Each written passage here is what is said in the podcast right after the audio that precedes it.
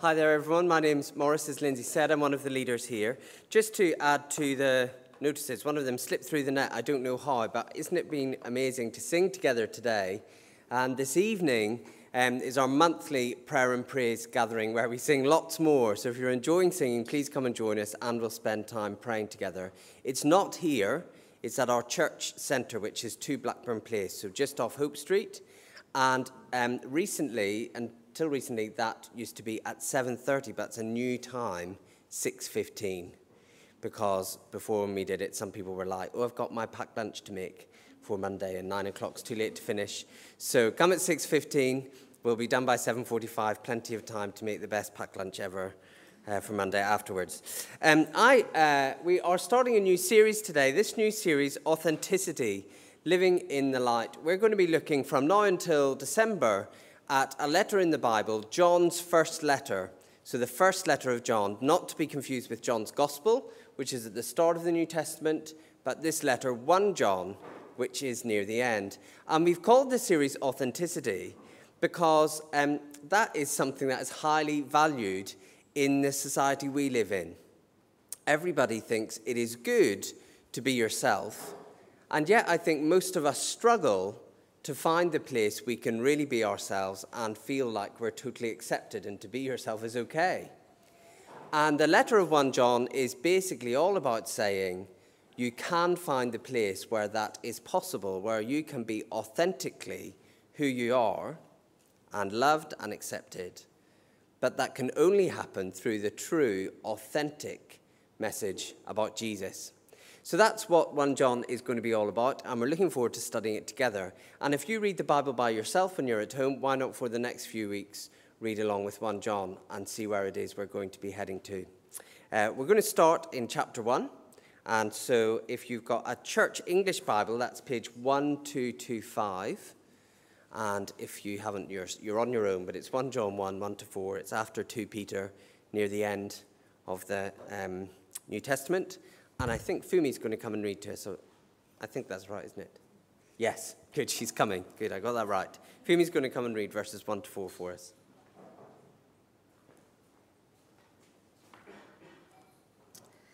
Yeah, so our Bible reading is from 1 John chapter 1 verse 1 to 4.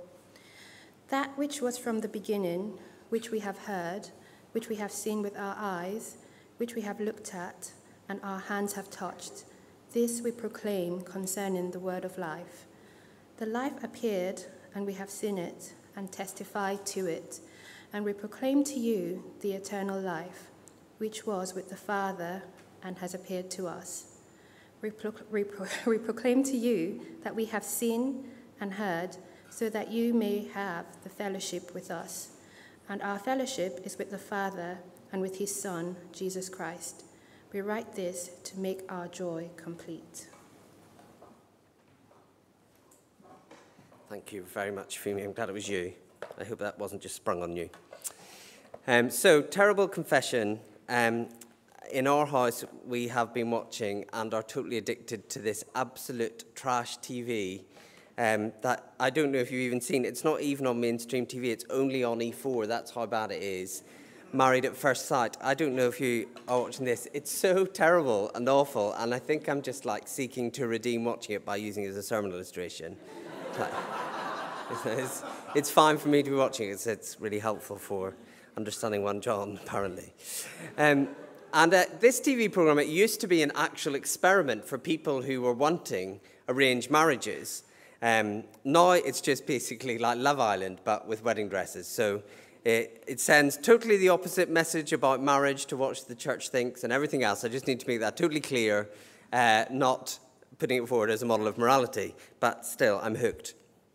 And um, there are, there's a, we've been following one couple, not this couple who are on the screen actually, they were just on the homepage, another couple um, who've got married at first sight and they're on their honeymoon and um, they just argue all the time. Um, I think all the discussions are sort of staged, to be honest. They set them up for arguments and stuff. But anyway, they had one day they were having at the end of their honeymoon this staged discussion, and the woman who'd just been horrible to the man all the way through said, "Can you think of anything you think is good about me?" And the guy said to her, "Well, you're very authentic." I was like, well, it's one way of putting it, I guess. Now, what he means by that is you just say what you think, you don't care what the effect is, even if it's going to be incredibly damaging, hurtful, and destructive. You just say it. You're really authentic. And he was able to use that as a compliment because in our world, as I said, that's highly valued. Over and above things that might help you, like actually, you know, make functional relationships, like grace and politeness and listening to people, being authentic is seen as more valuable than that. And so here's what I think I've been learning through watching Married at First Sight. Here's the justification that authenticity and community are often pulling in different directions. That if you really want the right to express yourself all the time, it's going to be very hard to create great relationships with other people. And I think we uh, are, it's often a comment in our society. Lindsay mentioned it earlier, as the church, we're trying to do something about it, especially amongst younger people in our society. There is a sort of epidemic of loneliness, people saying they feel lonely, but that's not totally surprising, is it? If people are taught their whole lives, the most important thing is that you should be allowed to express yourself with no compromises, and that your identity should be expressed and respected, and everybody's just doing that. What we end up is a world of very polarized individuals, or maybe sort of couple units who are very polarized from everybody else. And what we end up with is a society of very isolated people who are very well practiced in being ourselves, but very poor at making real community, because they consider that as hiding. Now, in all of that in the background, this letter from 2,000 years ago in the Bible has a very compelling offer. Uh, he talks, John, in this letter about God offering us life and what he means by that is that God is offering to give us what he has true life in himself. And a feature of that life that God is offering to give us is that you can be totally known, fully known and loved as you really are, and part of a deep, joyful, practically caring community. Now, without God, those things just pull apart from each other. But in fact, John is claiming that this proclamation he talks about in these verses that Fumi's just read, it creates a place where we find real authenticity. Because what this message does is pull sacrificial love, where you give yourself away out of everybody who's there. So instead of pushing to be recognized, I'm me and you've got to accept me, everybody in it is moved to give up what they want for the sake and help of others. So you can be authentic and in community. And John's, John, the writer's big claim is that this message from God, it can only do that, it can only be doing that in this church he's writing to, if it's true. If it's not true, it can't have that effect at all. There's shadowy figures in this letter. People, John just calls them they, which I think is quite a nice way of talking about people you don't really agree with, isn't it? They. Uh, we never know, find out who they are. And they, the people in the church, they found this message too strange. They find it too strange that you can only get access to through one truth. They don't like that. They don't like that this message calls you into a real community where you have to love other people. They, they don't want that. They don't like that darkness is pulled into light, that we're called to change when we live in that community. They haven't liked that, these people John used to know. And they were in his church, but they've gone out, he says. I think probably what it means, they've gone out in an attempt to convince people who aren't Christians to become Christians and discovered that this truth seems a bit full on when you're trying to do that. So they've thought, well, just tinker with it a bit. You don't have to believe the truth about Jesus. You don't have to really change your life. You don't have to really love people who are difficult. And John's drawing this church back and saying, listen, they might say that, but it's only the authentic Jesus who can bring authentic change and authentic community. It's truer than they say. It's harder than they say. But it's better than what they say. Now, just to think about our church for a moment before we plunge in, there may be in our church people who have, uh, you know, that some of those problems. You may have sort of dodgy views of who Jesus is. Um, in our church family, in my experience, that's a bit unusual. I don't generally have people coming up to me after talks saying, I don't really believe that Jesus was God. And if they are, they're saying, like, I'm not a Christian. I've had one experience where some uh, people who are Mormons came to our church prayer meeting to try and evangelize people and then told us all off for praying to Jesus because apparently it's not allowed. But Jesus is God, so praying to him, totally fine. Encouraged, in fact. That would be unusual in our church family. The moral call, the idea that, oh, yes, you can believe in Jesus, but not really have to change your life. I think many of us aren't saying that, but some of us might secretly believe it or practice it. But we sort of keep that quiet. And there's a lot of that around. There's one Christian leader local to us over the summer who made a speech, it made the national news, basically saying, we basically need to let the world set the agenda for what we believe now about morality. We shouldn't call people to change from who they are. So that's, that's about, it's around the place. The third one, that is, you believe the right things, you're personally holy, but you need to make room to accept and love and know other Christians deeply that might be the place that we're tempted to believe what they say. Because, you know, who has time for that? It's easier just to like come in and out. It's very common in our circles for people to say quite bluntly, you know, I'm a Christian, but I don't go to church. Or I go to church, but I don't really see it's important to have relationships with people. And there might be they, people out there who say, yeah, that's fine. Spirituality is just for you. It's not communal, it doesn't need to be community. Out of the three things they are saying, that's the one I think is tempting for us. And John is calling us to something different. He's saying, enter true life, the life that God has in himself through the real, true message about Jesus. Yes, it will expose you. Yes, it will change you but come and join the community walking that path together, as he calls it, living in the light. Hmm, I'm dropping your pen. So, that was a long introduction because it's the start of a series. Don't panic, we're going to keep going now. First thing we see is life from the embodied God.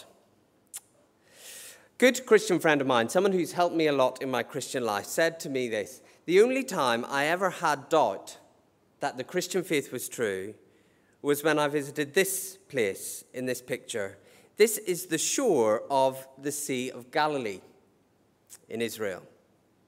It's not a particularly beautiful countryside, and he said, actually, visiting Israel generally, I didn't really get a sense of Jesus because Christians have built like whacking great churches on top of every site where Jesus, you know, might have sneezed. So I don't have very strong. But he was like walking along the Sea of Galilee. I had a sudden like, do I really believe that the one who made this beach walked on this beach?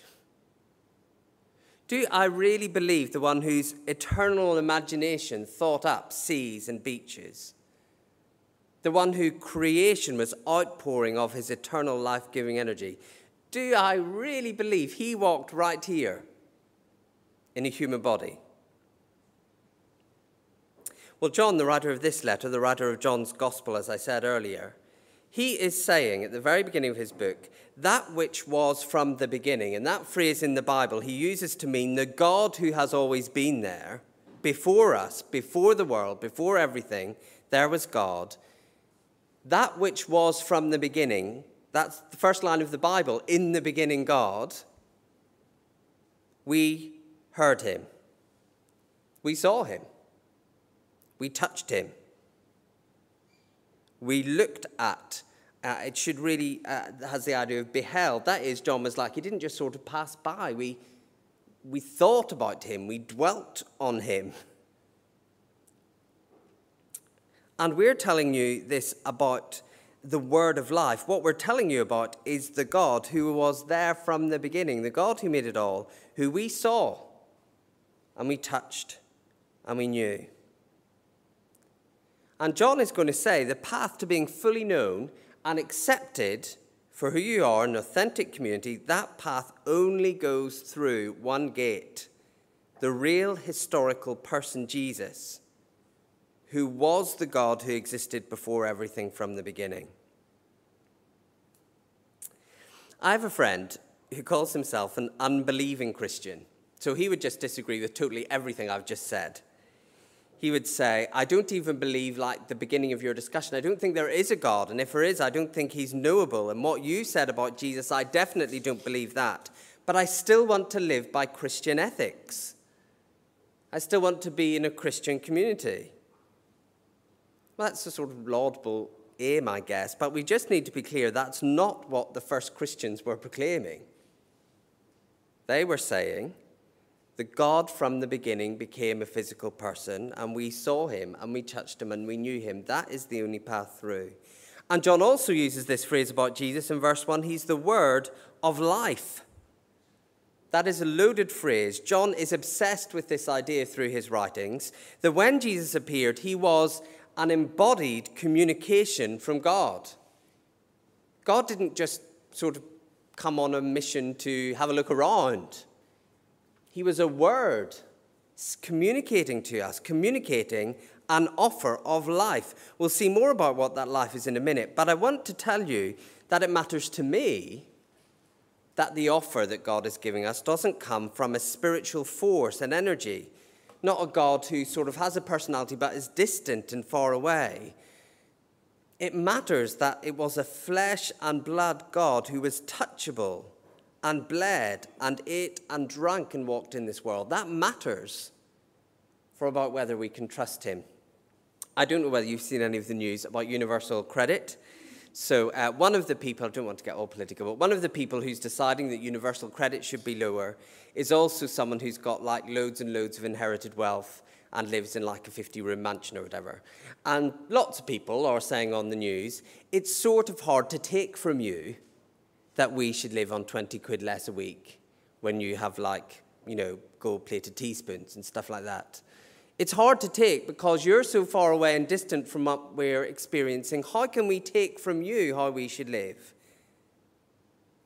But what if the person who's calling you to something different has walked your path, who knows the world that you live in?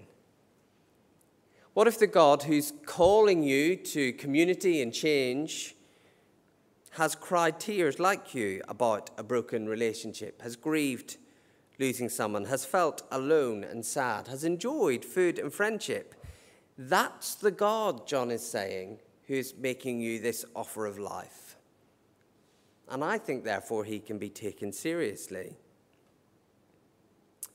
To be violently again, against what I've just said isn't common in our Christian culture, like it seems to have been in John's church. That seems to have been quite controversial. It is worth saying that we probably all, day to day, engage with a huge religious movement which uh, says Jesus is just a prophet and it would be beneath God to take on a human body that could be touched and prodded and seen and known. That, that is very much out there in what we are engaging with day to day. And we need to engage with people who think that. We need to learn to do that graciously, gently, lovingly. But we also need to be clear that's a change from the original message. More than that, I think we want to say, why would you trust an offer of life from a God who doesn't really know what it's like to live our life? Why is that trustable? Who stays far away, who only communicates by passing dictation?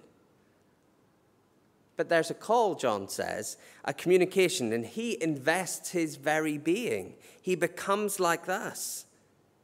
That's a word that can be listened to, trusted. Maybe you're here at church today and you're just thinking about Christianity, and we are saying to you, there's a God you can trust. And you're like, well, okay, but why should I trust him? And John would say, well, there's many reasons, but first reason is this this really happened. This real person, Jesus, walked around. He wasn't made up. And a God who's going to walk your path is a God who can win your trust. If the embodied Jesus was the eternal God, then that means I can hear him talk about my embodied existence. And yet, these people, they still, John says, went out from us. And they don't believe that anymore. But you can see the appeal of that too, because this does feel like a sort of crazy thing to be asking secular, intelligent people to believe. And I can see sometimes the people that I meet, it's tempting to stop saying it, just to begin saying things like, yes, Jesus has great insight into the world. He's a bit like Gandhi or Greta Thunberg, you know, says interesting things. You might win more people over that way. But John says the only path to authentically knowing God is this path through Jesus, the Word of life. He is from the beginning. Here's the second thing we see life is shared from the eternal Father. Now, I'm totally for people, Christians, talking about their faith in whatever way they feel comfortable. In our time, we're just much more likely to keep quiet than speak at all. But respectfully, in relationship, talking about what you believe day to day is to be commended, encouraged. So if you're doing that, please keep going. But I'm learning over uh, the last little while to critique some of the ways I learned to do that in the past. So I think in the past, if someone said to me, What do Christians believe? I'd have given something like this. Maybe this is something like what you would say. Uh, we a God. Uh, we face punishment for that. Jesus died on the cross to take our punishment so you can be forgiven. Probably still, if put under the, you know, the spotlight, my summary of what Christians believe would be something like that. You know, you're in trouble, Jesus can get you out of it. And it's true, it's gloriously true. No argument with the truth of that. It's also a little bit boring. And to be honest, it also slightly sort of undersells Jesus, if that's not inappropriate way to talk about him. You know, Jesus is your get out of jail free card, Jesus is your fire insurance against the flames of hell. Here's how John, I think, would go about that. He would say, listen, eternally, forever, God has been a perfect relationship. God has life in himself. God has always been a father loving his son in the joy of the Holy Spirit. And that creative, perfect love pours out into creation. He has always existed in this perfect, eternal life.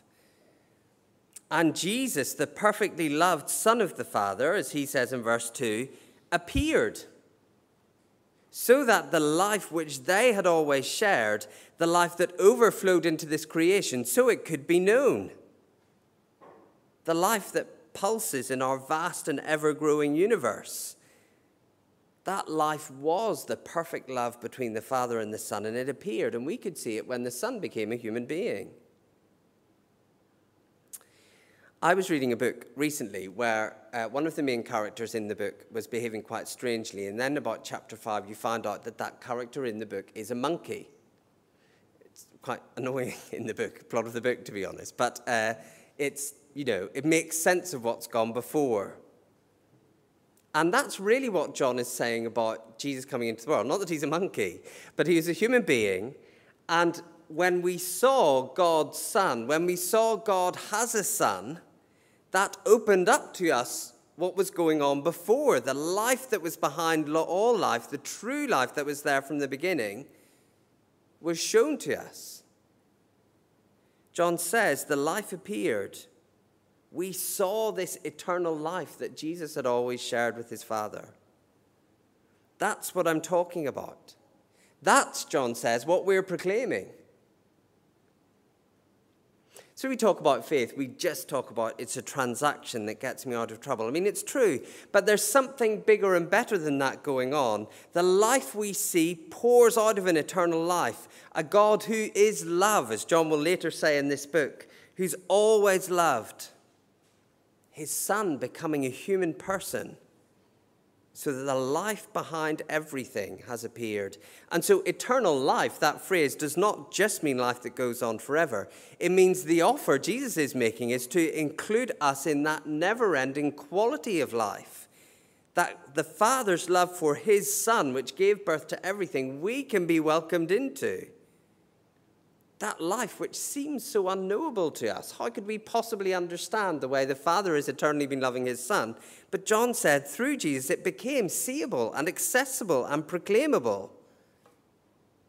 It's a bit more interesting, isn't it, than fire insurance.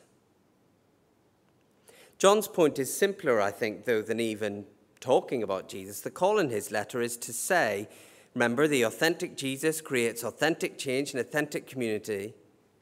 He's just saying, so let's just not listen if someone says Jesus is less than that.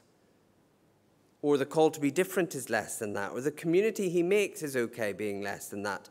Because look, this is the reality that's behind everything for all of time. Let's put all of our confidence and commitment and enjoyment in that. Because the life appeared.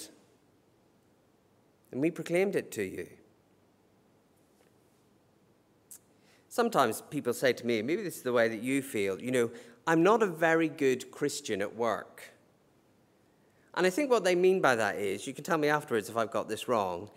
Basically, sometimes life becomes overwhelming. I sort, I, I sort of forget I'm a Christian in some places and situations, or the pull of other things feels so strong, I don't live the way I think I should.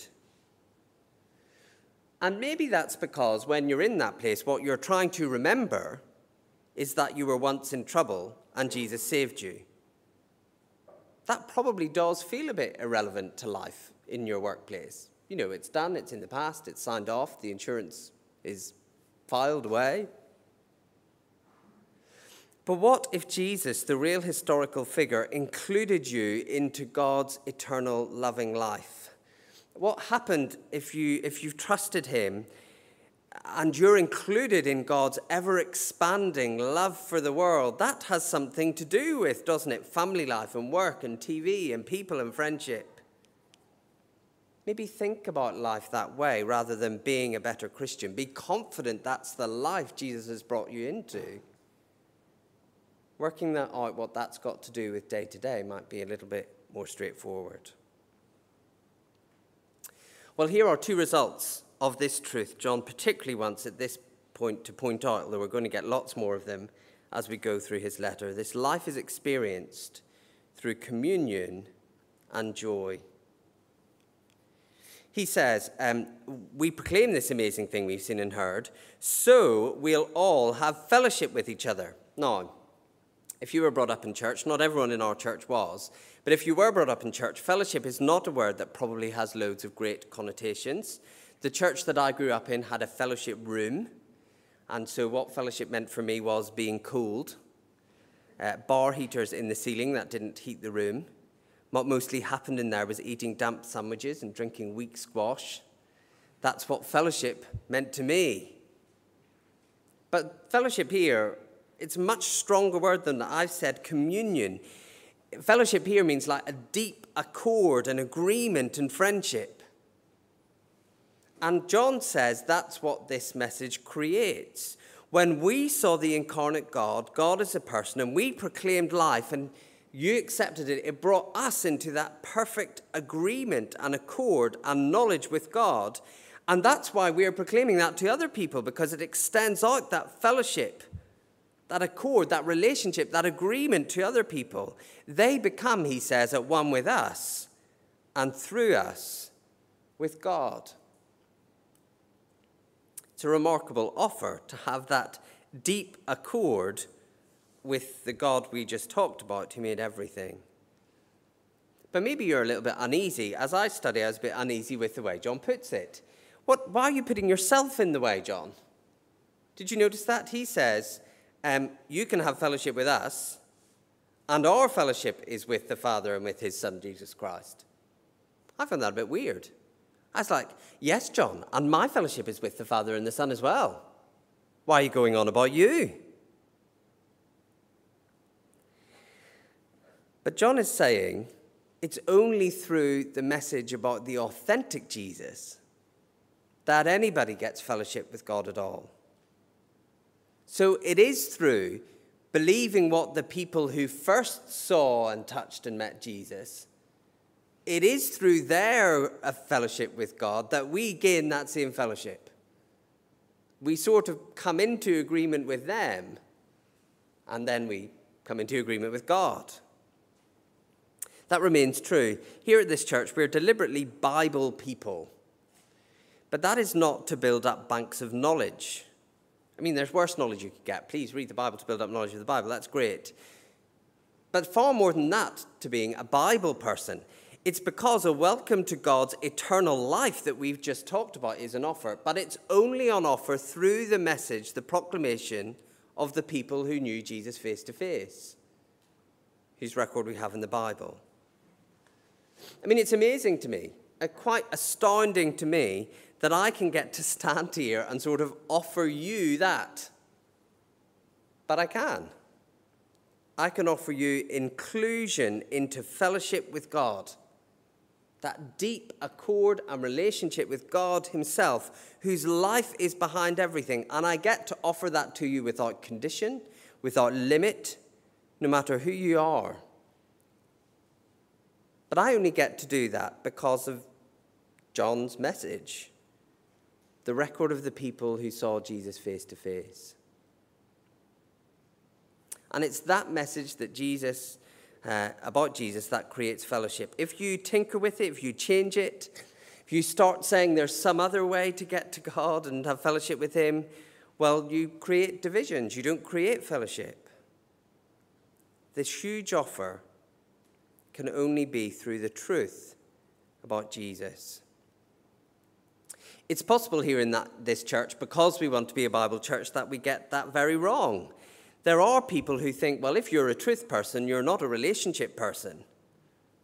It's fine just to study the truth. No, John says the truth is proclaimed in order to create fellowship. And there are other, you can know all there is to know. But if you're not living out and expressing this deep accord with other Christians and this deep, real accord with God, something's gone wrong with what you know. And there are other people who are just like, yeah, yeah, I'm just a relationships person. Truth is a bit boring. This whole stuff about the depth of Jesus' incarnation, is a bit sort of heavy. Can we not just have fun with church friends? But it's the truth that brings relationship. I wonder why so many Christian relationships are a reflection of what they should be, and actually sometimes a reflection of relationships we have outside the Christian community. Why is that? Is it because they're not really built on that deep accord that comes from knowing Jesus together? So life is experienced through communion, and John's final thing to say, verse 4, it's experienced through joy. I don't think most of us have even begun to explore or experience the joy that comes from God's own eternal life being shared with us of being loved this way, the way the Father has eternally loved his Son. As I get reminded of that, I think, yeah, I need that joy too. I need my joy made complete. You might see there's a little bit of debate about whether he's saying in verse 4, you might have a footnote. Is he saying it, we're telling you this to make your joy complete or our joy complete? I'm not sure it makes a vast amount of difference. He's just saying this offer of God finds its completion, its end, in everybody finding their joyful confidence in the reality of this. We're not just batting about ideas here. The end of it, the completion of it, the idea of me writing this letter is so that you can really experience what it's like to know God the way He loves His Son. John is caring for this little battered church he's writing to and saying, Listen, hey, whatever they have said, this is real. The real God is a real Father who loves his Son, and he's bringing you into that too. Listen, we saw it, we heard it, we touched it. And that makes the best, most real fellowship with people and God that there is. And if we live in it, that will be the most joy giving thing we could ever experience. Let's pray together.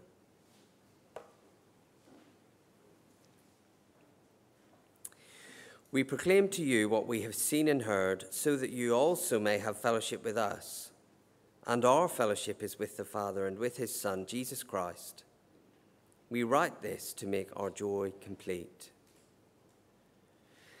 Thank you, Father, for the proclamation of your truth about Jesus. We're so grateful for him. We're so grateful that he appeared so the eternal life you have always shared with him could be opened up to us. And we want to pray that this proclamation won't be dead to us, but it will, in the power of your Holy Spirit, create that communion with you and each other. And that joy, that welling up joy of being loved by you.